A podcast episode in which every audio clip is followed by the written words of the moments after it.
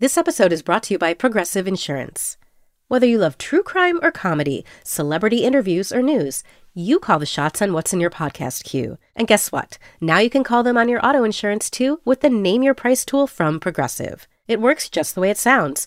You tell Progressive how much you want to pay for car insurance, and they'll show you coverage options that fit your budget. Get your quote today at progressive.com to join the over 28 million drivers who trust Progressive. Progressive Casualty Insurance Company and Affiliates. Price and coverage match limited by state law.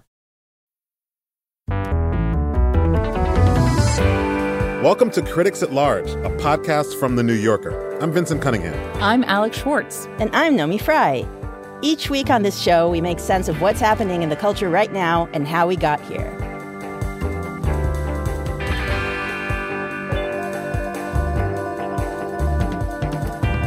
So, you guys, Mm. there comes a time in every critic's life, a very special time, when that critic is obliged to consider what this year has been about. And my friends, that time is now for us, the critics at large. Yes, let us join hands and decide what the year has been about. Let us pray. um, Alex, would you like to do the honors? Oh, I would indeed. well, as we three were sitting around discussing Shooting the shit. shooting the shit as we do on a regular basis, both on and off the air. Tossing it back and forth. you know? Yeah, yeah, and and trying to come up with, you know, as Naomi says, this great critic's responsibility to take a chaotic mess of a year, as every year inevitably is, and come up with one dominant cultural through line, one narrative that will make sense of everything we've just experienced over these past twelve months. We came up with the year of the doll. That's right. The year of the doll. We have seen any number of cultural objects in which a cloistered woman, often used as a plaything by another person, breaks free of her circumstances and goes off into the wide world to learn something about it and about herself. Hey, Barbie. Can I come to your house tonight? Sure. I don't have anything big planned, just a giant blowout party with all the Barbies and planned choreography and a bespoke song. You should stop by. The big example of this, uh, of course, is Barbie, which I finally watched yesterday. Yesterday, I was finally inducted into the cult of Barbie. I'm all about Do you it. wear hot pink? I if I if I knew exact that exact Pantone, I would I, it would be my entire wardrobe. Of What if you suddenly wore like full hot pink, like 7,000 months after the movie premiered? I, think, think- that would make you chicer than chic. I think it would be really cool. Um, once we started to sort of toss this idea around, as you said, Alex, I saw it everywhere. There are all kinds of examples of it. One of my favorite movies, kind of campily this year, was Megan. The like, Oh, um, yes. the we animate had sort of like Megan. female Chucky. Hi, Megan. I'm Katie.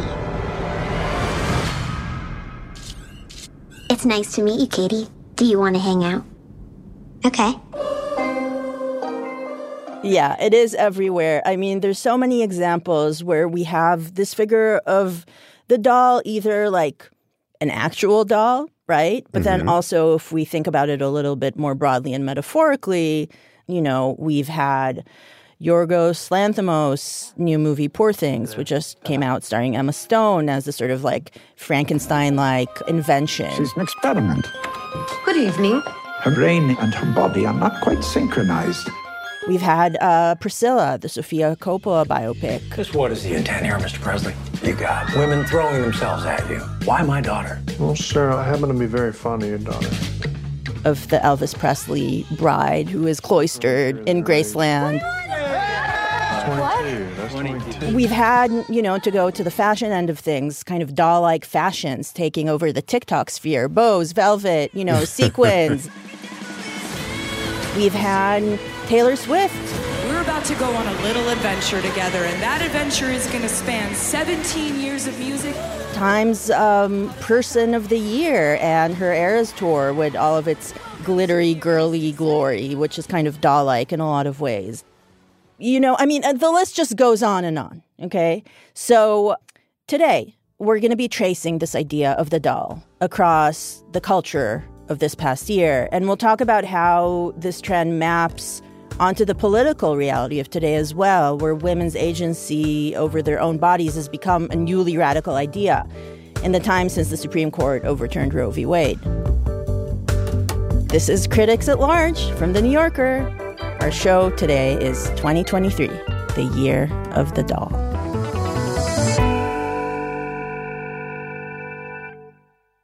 Okay, so let's start with the obvious Barbie, a movie about a literal doll.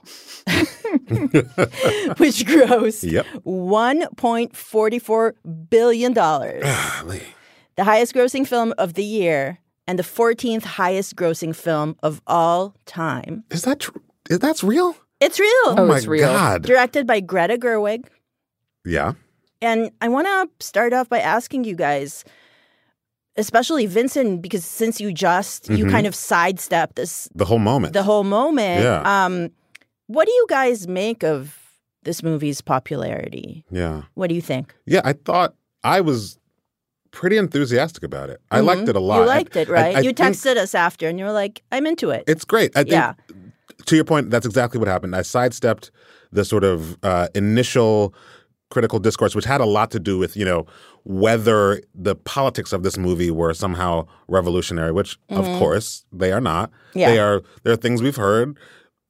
But what's it's funny, which I didn't really get from the initial raft of speech about Yeah. this movie. It's funny. Mhm. It it sort of takes place on two levels. You can always feel the sort of critical intelligence of Greta Gerwig as transmuted through the narration of Helen Mirren, Mhm. who is talking a lot at the beginning and telling us about like about Barbieland. Thanks to Barbie, all problems of feminism and equal rights have been solved. At least, that's what the Barbies think. After all, they're living in Barbieland. and about the sort of the the beautiful lives that all the Barbies live, especially what they call stereotypical Barbie, Which is uh, Margot which is Robbie. Margot Robbie, right? Because we should know that, of course, there's Barbies of all stripes. You know, there's right. like Dr. Barbie, like there's Scientist Barbie, there's Dr. Barbie, there's, you know, there, President there- Barbie, There's President Barbie. Supreme Court Justice Supreme Barbie. Court Every Justice role that can be performed is performed by Barbie. it's a liberal, it's a liberal utopia. Uh, That's right. And uh, uh, it's a world in which the patriarchy has been banished. Obviously, right? Like this all gets complicated when Margot Robbie, Barbie, is suddenly has what she first says, you know, sort of thoughts of death. Maybe some thoughts of death? Thoughts of death! Is that a problem? Oh, What? I've heard of this. Of course, I didn't think it was possible. But it's. And so she has to make a journey into the real world. Oh, you've done it. You've opened a portal. I didn't open a portal. Someone did. And now there is a rift in the continuum that is the membrane between Barbieland and the real world. And if you want to be stereotypical Barbie perfect again, then baby girl, you got to go fix it. You're going to keep going funny. Alex, how do you think the movie helps build up our archetype of what this figure of the doll is through well, Barbie? In one sense, it helps that she's a literal doll. and we all know her. There's that. And we've always known her as long as any of us has been alive That's and right. for many generations prior. Um, but I think in our archetype of the doll, we're talking about a beautiful woman played by Margot Robbie, as we've said, uh, who fits in into not just the stereotypical Barbie ideal, but kind Mhm. of the stereotypical ideal of of white female beauty, thin, blonde, big blue eyes, and uh, life is easy for her. Life is good for her, but that's in part because it is so cosseted. Yeah, the doll figure has to both learn about the real workings of the universe, her own position in it, and has to grapple with the ways in which certain of her advantages don't actually confer significant political power on her. That in order to achieve that political power, in the case of the Barbie movie, she has to work together with the other Barbies to retake what has been taken from them. Um, with the other Barbies, and also crucially with a real life uh, woman, uh, Mattel administrative assistant played by America Ferrera, Yes. who clarifies to her what it is like to be a real woman in the world. And as you know, I'm sure it, one of the one of the most um, quoted passages in this movie is this speech uh, the soliloquy that the America Ferrera's character gives about how impossible it is to be a modern woman. You're supposed to stay pretty for men, but not so pretty that you tempt them too much or that you threaten other women because you're supposed to be a part of the sisterhood, but always stand out and always be grateful. But never forget that the system is rigged, so find a way to acknowledge that, but also always be grateful. You have to never get old. Never be rude, never show off, never be selfish, never fall down, never fail, never show fear, never get out of line. It's too hard, it's too contradictory, and nobody gives you a medal or says thank you. And it turns out, in fact, that not only are you doing everything wrong, but also everything is your fault. It's about the fallacy of having it all, right? Um, she's like our representative in that world, the non Barbie woman viewer gets to be like, yeah. Right, you know, exactly. At that moment.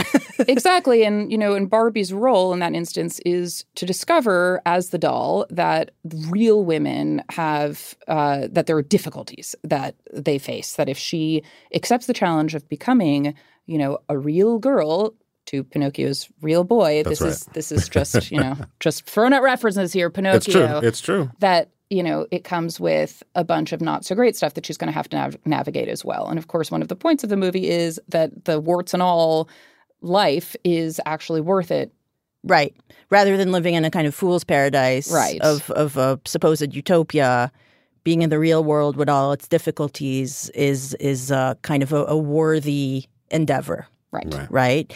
So this brings us to another film I really wanted to talk about with you guys, and it's a new movie. It's out in theaters now, uh, called Poor Things. It's directed by Yorgos Lanthimos and written by Tony McNamara, which also I think shares with Barbie this thrust of a doll-like figure who goes out into the world and discovers that things are maybe a little bit more complicated than she might have guessed. Th- does anyone want to give me like a, a brief synopsis of how she came to be this sort of doll-like figure who didn't go out and then suddenly like breaks into the world and so on? That's right. She's um um well we learn sort of a little bit into the movie that Bella Baxter, who is the sort of the Frankensteinian creation of Godwin, uh, Godwin, Dr. Godwin Dr. Baxter. Godwin Baxter, a, a sort of mad scientist figure played by the amazing Willem Dafoe. I Yeah. must uh, betray my sympathies t- toward this act. I love Willem Dafoe. He's the man.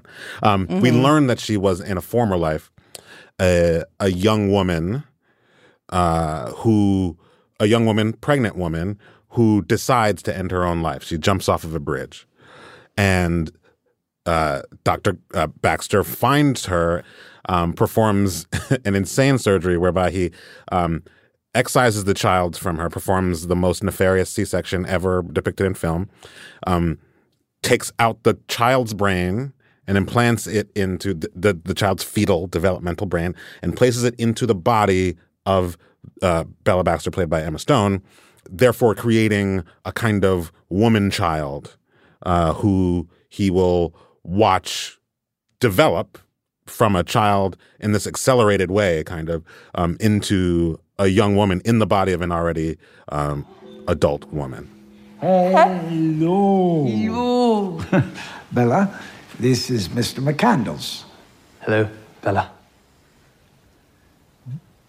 No Oh, Bud.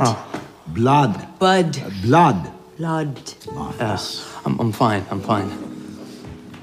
She's like a baby, right? She's sort of like you see her toddling, or a toddler, I guess you could say. She's she sort of like physically toddles around, like barely keeping her body upright. This is uh, occasion to much hilarity. You know, she's like Emma Stone is a fantastic actress and a fantastic like comic actress as well. So there's there's a lot of um, laughs to be had with her sort of playing this like full grown beautiful woman who's who's kind of like Right. lax. You know, she pees on the floor. There's there's all of that. She speaks in this highly idi- idiosyncratic half baby, half raised by a scientist way. Yes, Right. yes. Like, I- Um, I, have made discovery. Yeah, she learns yeah. she Bella like, learns has how made to discovery. masturbate. She talks about herself in the third person. Yeah, you know, yes. Bella She Baxter has confuses made we and us, you know.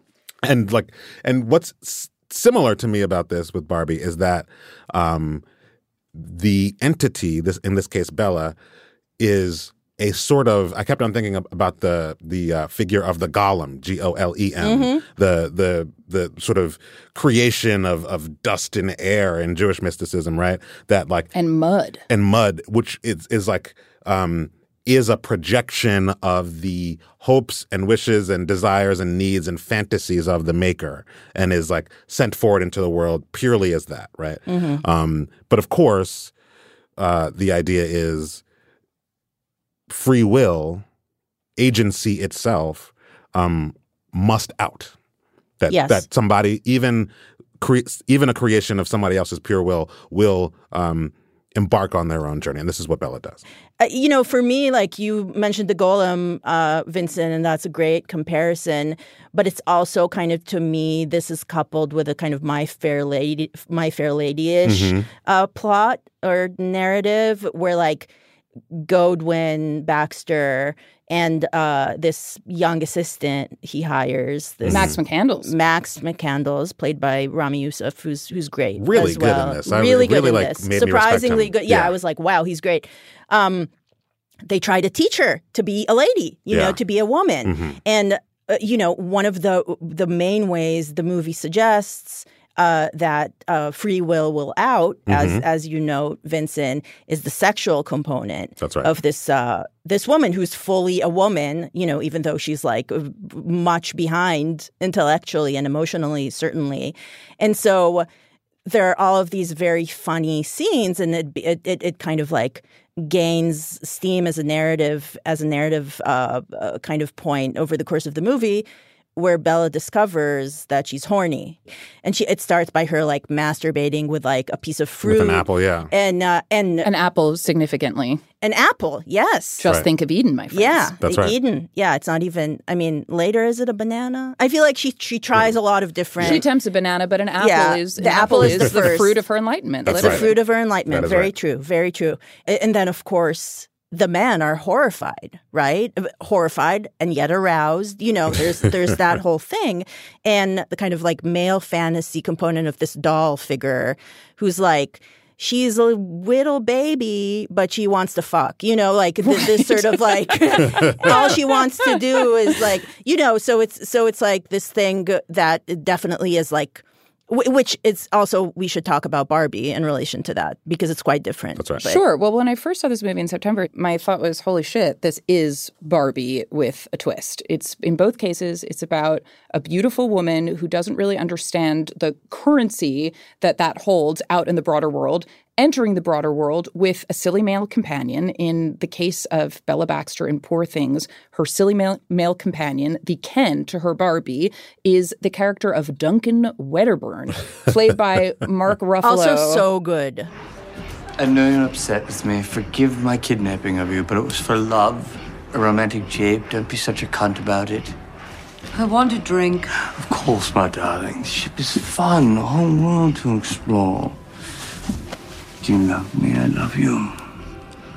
Describe the elements I should be looking for within myself to be sure. You just feel it or not.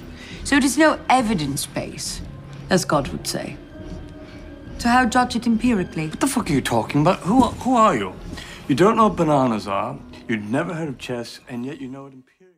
coming back to the idea of the doll in both of these movies, I think the real question, especially around sex in Poor Things, is who is the doll for? You know, what is discussed in the beginning um, when Bella begins to gain more control over her body, at least, is basically like, you know, Max McCandles, the Ramy Youssef character, asks um, her creator, Godwin Baxter, did you create her to have sex with? Like, did you basically make a living sex doll? Yeah. And the answer is no, no, but that's because I'm a eunuch. Um, why don't you do it? Why Right. don't we marry her to you? Yeah. And so when she enters the world, it's through sexual agency because she gets really, you know, excited by the idea of running off and having a lot of sex with Duncan Wedderburn, which they proceed to do. And then, of course, Mm. She it calls it out furious jumping. furious jumping. Beautiful. Um, but he can't control her, and sh- this unleashed passion, you know, and and sexual agency, of course, the stuff that men have tried to control for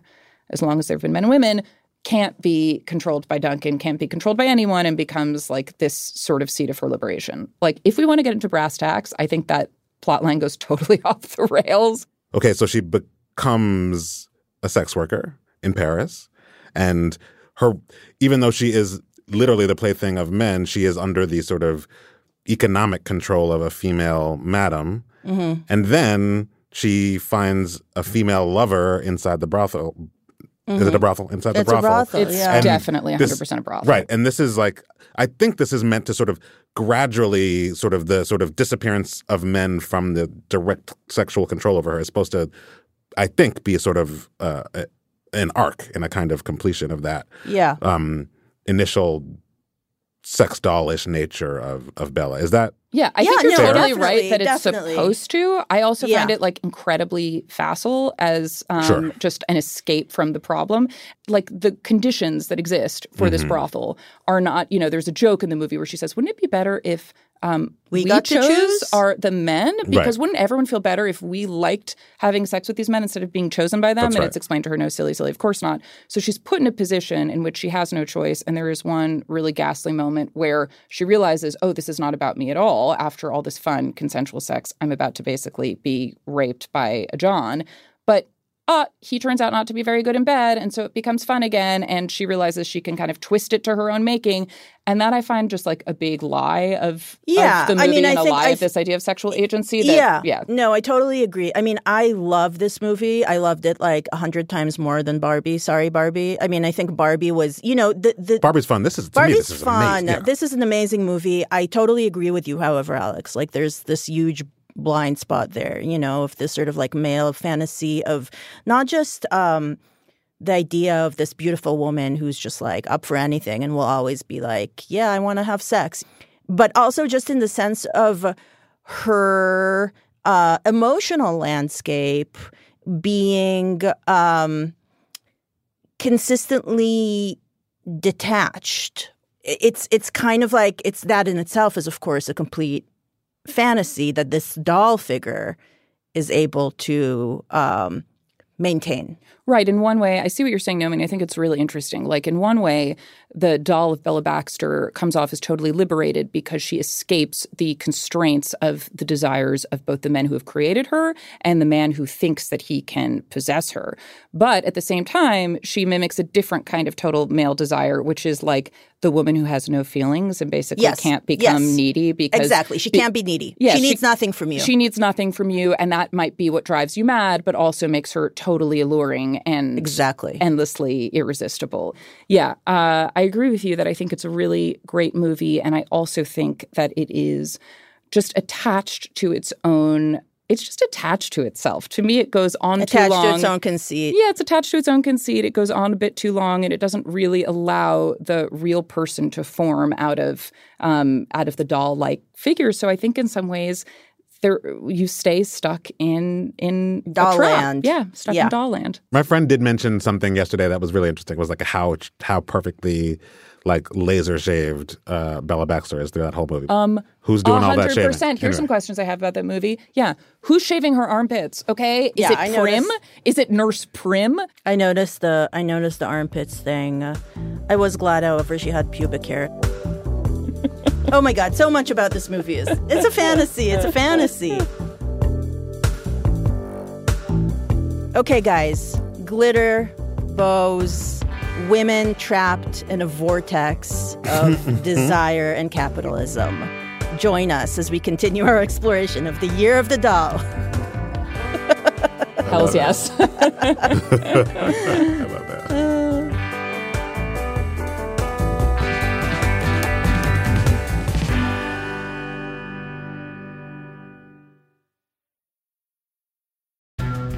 And if you are watching this video, either I'm dead or I'm in a very, very, very bad situation. She said, Oh my god, I can hear gunshots. I can hear men outside. Where are they? What have they done to them? Are they dead? Are they not dead? There is one suspect her father, the Sheikh. It's Madeleine Baran from In the Dark. We've teamed up with our new colleague Heidi Blake at The New Yorker to try to answer a question about one of the richest men in the world, the ruler of Dubai.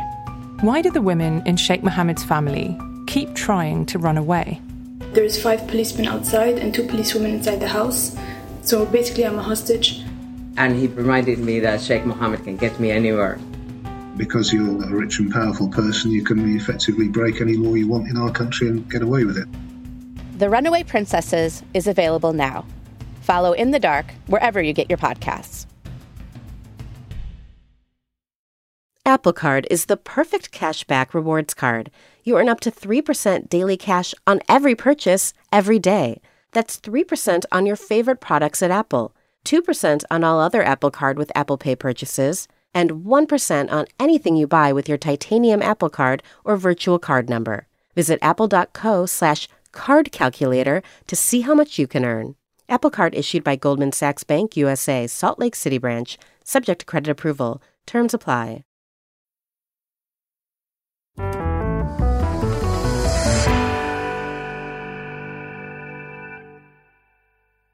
Okay, you guys, Barbie, Poor Things, you know, two central texts of the last few months Mm-hmm. that talk about dolls. But there's always more, right? And I want to hear from you. What else have we got in terms of our doll like year? Yeah, one of my favorite films of this year, um, visually, I'll say, maybe it won't, wouldn't make my top 10 just like my favorite films, but I love the way it looks, Mhm. is Sofia Coppola's uh, Priscilla. Yeah. Who do we have here? Uh, Elvis, this is Priscilla Beaulieu. What do you say maybe we get someone quiet? Just what is the intent here, Mr. Presley? What you got? Women Right, it came out in theaters about a month or so ago, and it's starring, and this matters, I think, the teeny weeny Cailee Spaeny as Priscilla Presley and the human giant Jacob Elordi as Elvis. I think they make a lot out of the difference in these two heights. Incredible casting. The the Yeah. doll Yes. of Cailee Spaeny is Elordi is yeah, really is really good in this movie, and she's good too. yeah. Yeah. I thought she was excellent, and she is, as you say, Vinson, she is doll-like in every particular. She's tiny. Um, she's a young girl living on 14 years old. 14 I years believe, old. I, I yeah. believe that's Ninth grade. correct.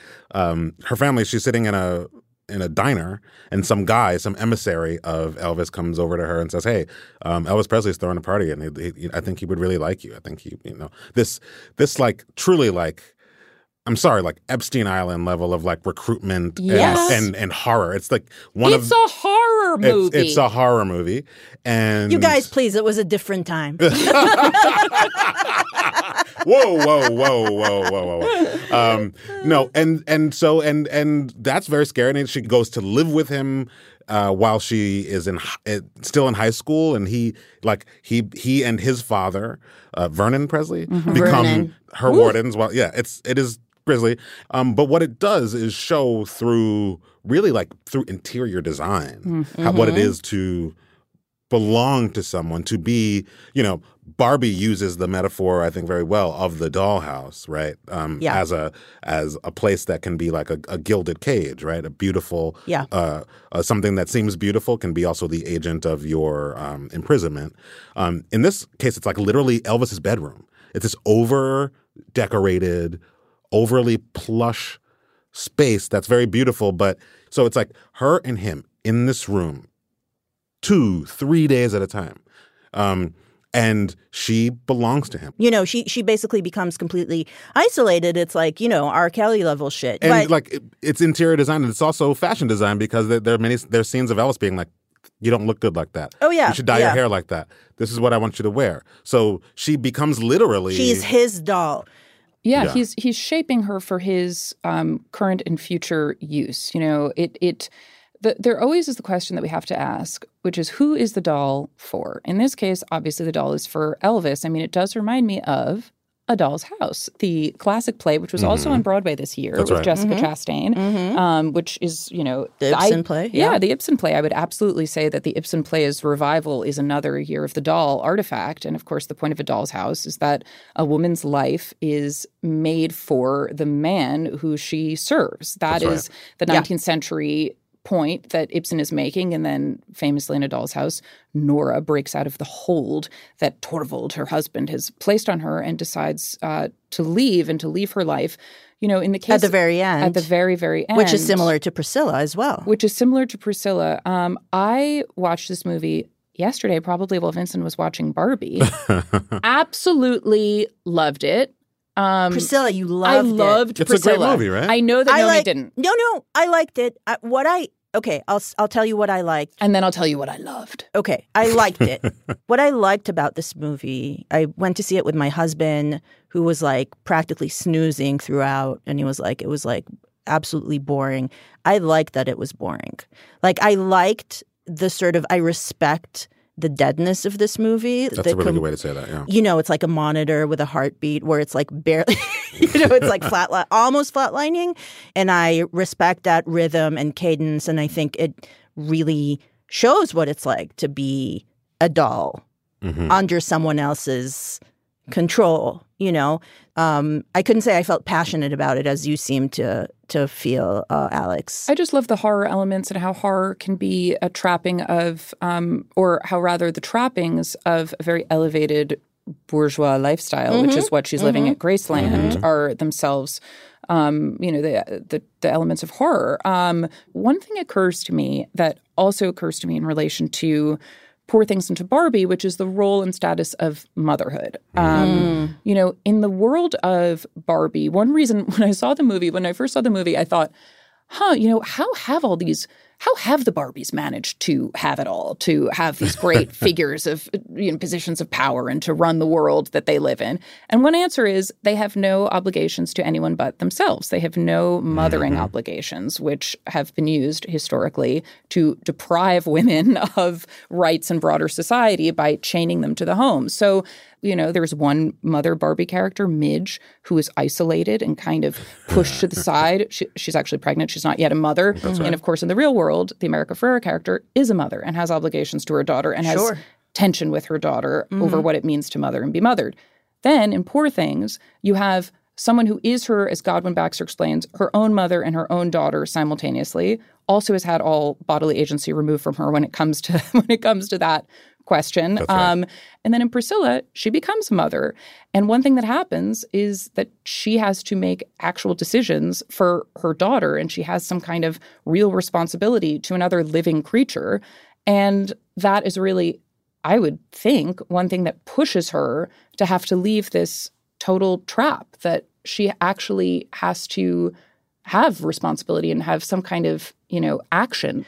which you know in another uh, doll text uh, I, I I'd like to discuss today is Emma Cline's The Guest, right? Where we have this protagonist. Her name is Alex.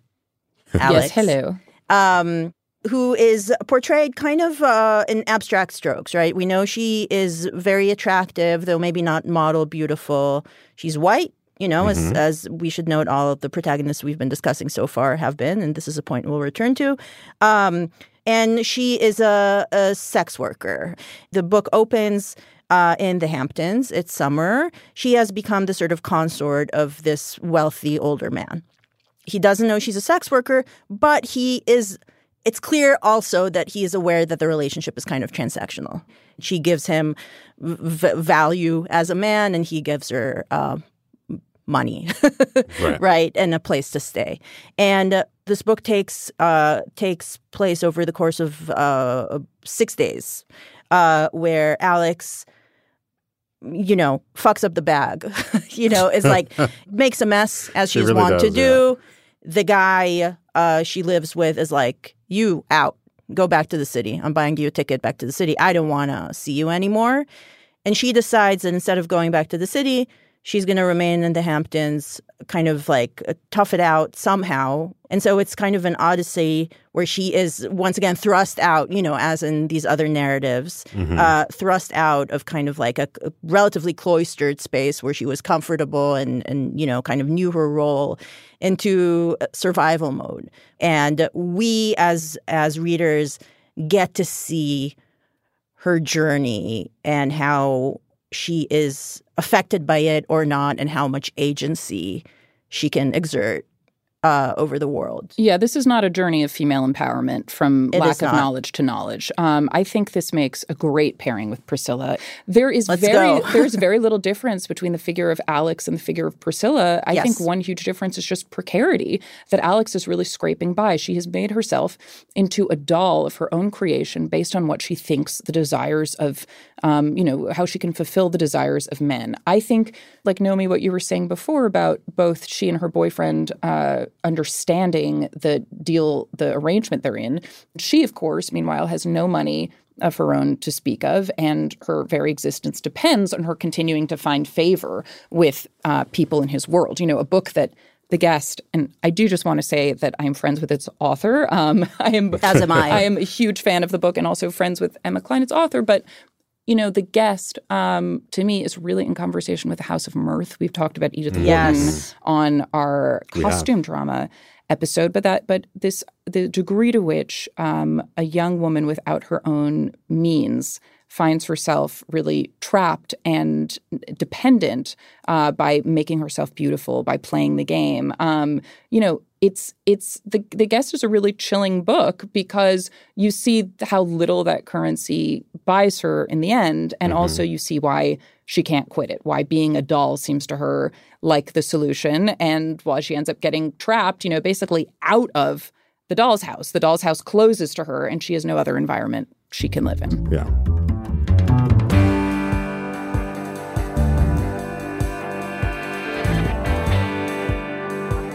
So, if 2023 is the year of the doll, I guess the obvious question is why? That's in a minute on Critics at Large from The New Yorker.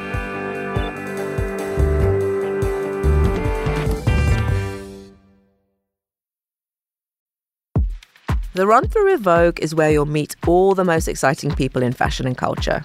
I am Fran Lebowitz, um, who should be the mayor of New York. We all support yeah, that. we support that. Very nice. Nikki. Yes. It's been really great being in this beautiful pink room. All right, Usher, can you hear us? I can hear you. All right. Can you hear me? We can. We can. All right, here we are. On the podcast, you'll learn how Vogue really works. Sometimes we'll come in for a second or even third run through until we are AWOC. Can you tell us what AWOC means? It means um, AWOK, Anna Wintour okay. I'm Chioma Nnadi. And I'm Chloe Malle. And we're the hosts of The Run Through with Vogue, where fashion and culture collide. Join us. It's AWOC. Listen and subscribe wherever you get your podcasts.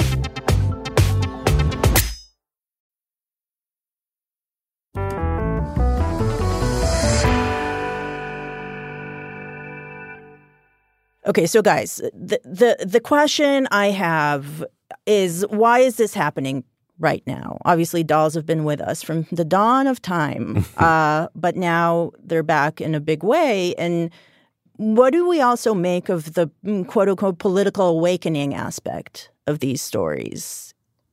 Well, there's one really clear place to start for me, at least, which is the undoing of Roe v. Wade last year, Mhm. and it's uh, just a hellstorm of effects that that have um, that have been unleashed into the into our world. Um, you know, we can't say that's the reason that something like Barbie exists, or the reason certainly that something like Poor Things exists. You No, know, and also, of course, these movies have been in these development movies have for been a long development, time. but they are a huge reason, um, and to me, perhaps the reason why they hit so hard right now, and why um, this theme is a is a theme that's worth addressing. You know, obviously, American women right now are at a low point of control over our bodies.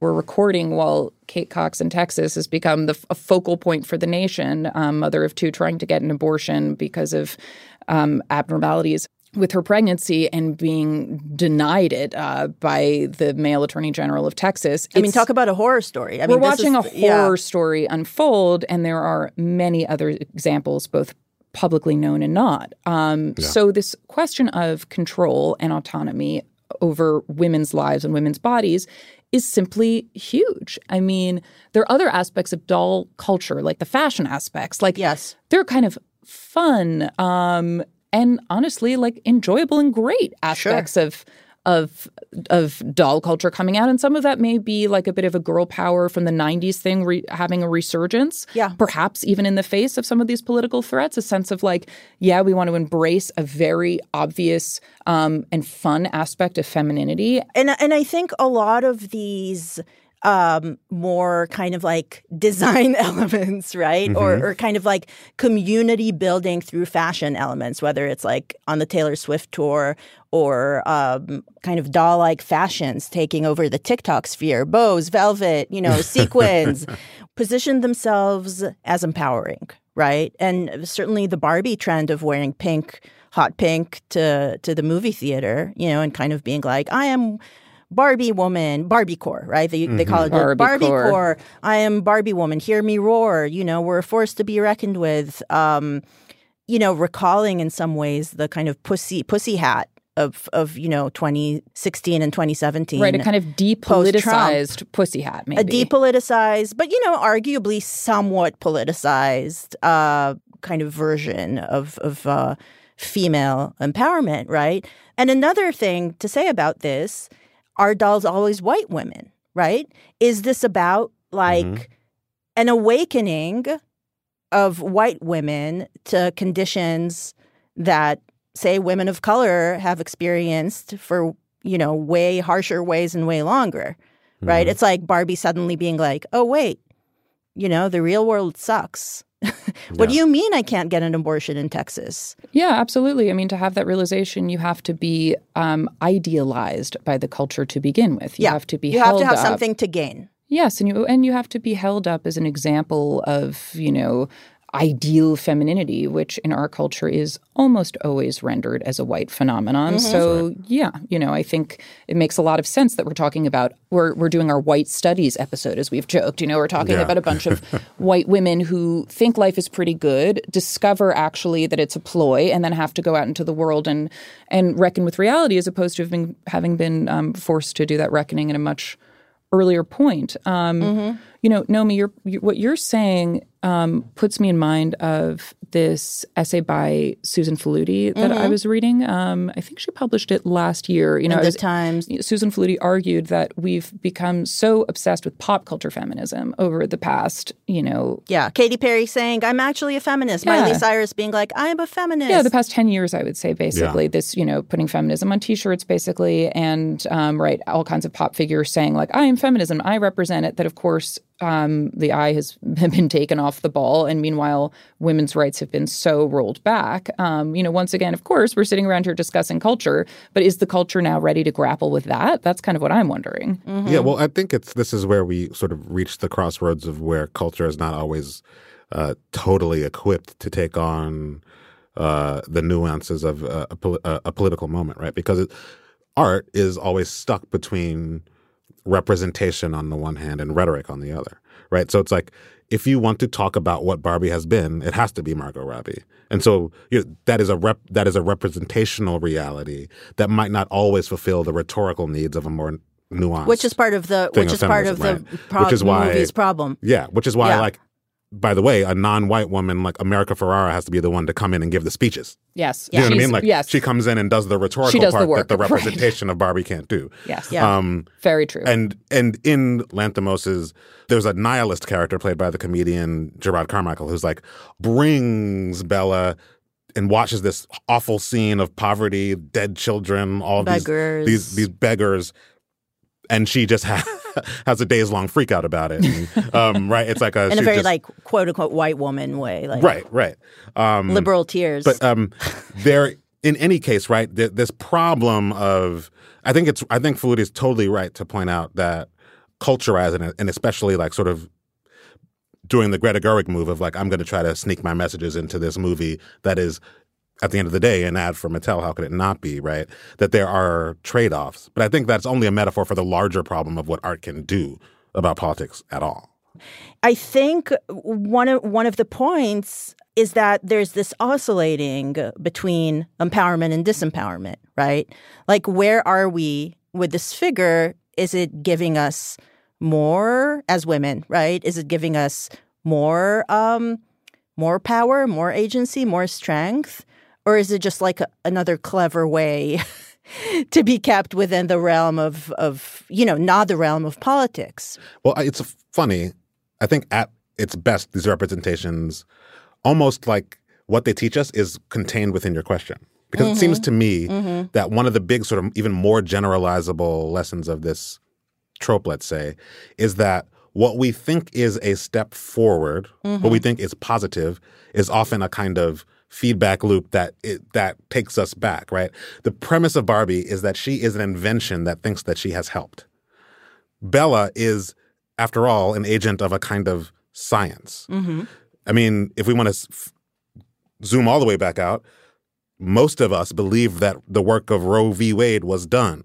I think if if that is a message that we could all grasp for many reasons across our culture, that like um, a step forward is not a permanent thing. The rug can be pulled right. out at any moment. If we could all learn that, I think that would be a positive thing. That would help us. Oh, okay. That's great. Yeah, that's very interesting, Vinson. I mean, when I'm thinking about the doll and the figure of the doll, it also has to do with this big American idea of agency and um, and selfhood and rugged individualism. Mm-hmm. Yeah. Um, you know, one thing that these doll movies all have to do with is the idea of what is free will and what is willed by those who pull the strings, you know?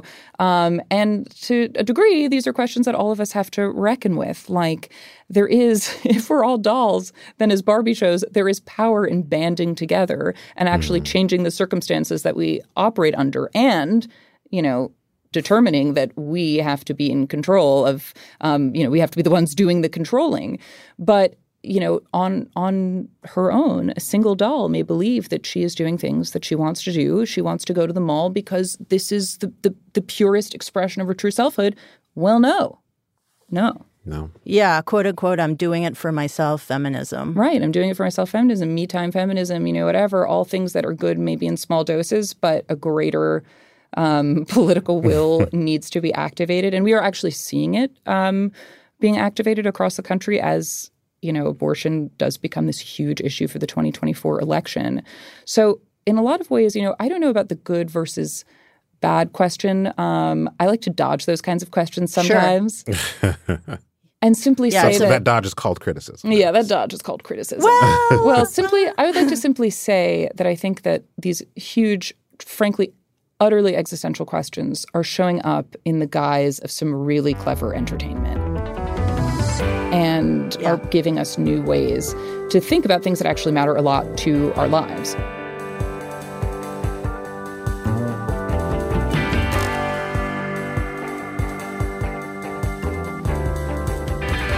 So before we go, we should mention that next week, instead of us in your feed, you will have instead Dolly Parton.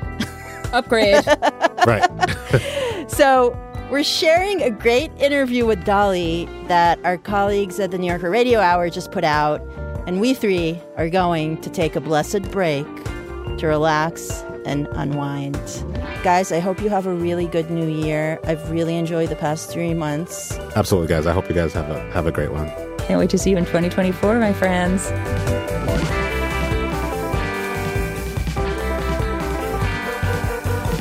This has been Critics at Large. Our senior producer is Rhiannon Corby, and Alex Barish is our consulting editor. Our executive producer is Stephen Valentino. Alexis Cuadrado composed our theme music, and we had engineering help today from Gabe Kuroga, with mixing by Mike Kutchman. You can find every episode of Critics at Large at newyorker.com slash critics. And you can also email us now at themail at newyorker.com. We'd love to hear from you. Just make sure to include critics in the subject line. Your note will get to us faster. You can find all the New Yorker's year end coverage at NewYorker.com and read about why 2023 was the year of Ozempic or the year Picasso haunted us, along with good old fashioned best of lists. We'll be back with another Critics at Large episode in 2024. Until then, have great holidays and Happy New Year!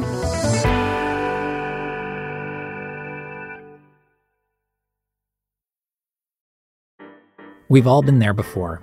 You're planning a dinner party or having family over, or even just cooking for yourself, when all of a sudden it starts to feel overwhelming. Uh, I live in a very small one bedroom apartment with a very small kitchen. I can't figure out what to serve besides water soup at this point.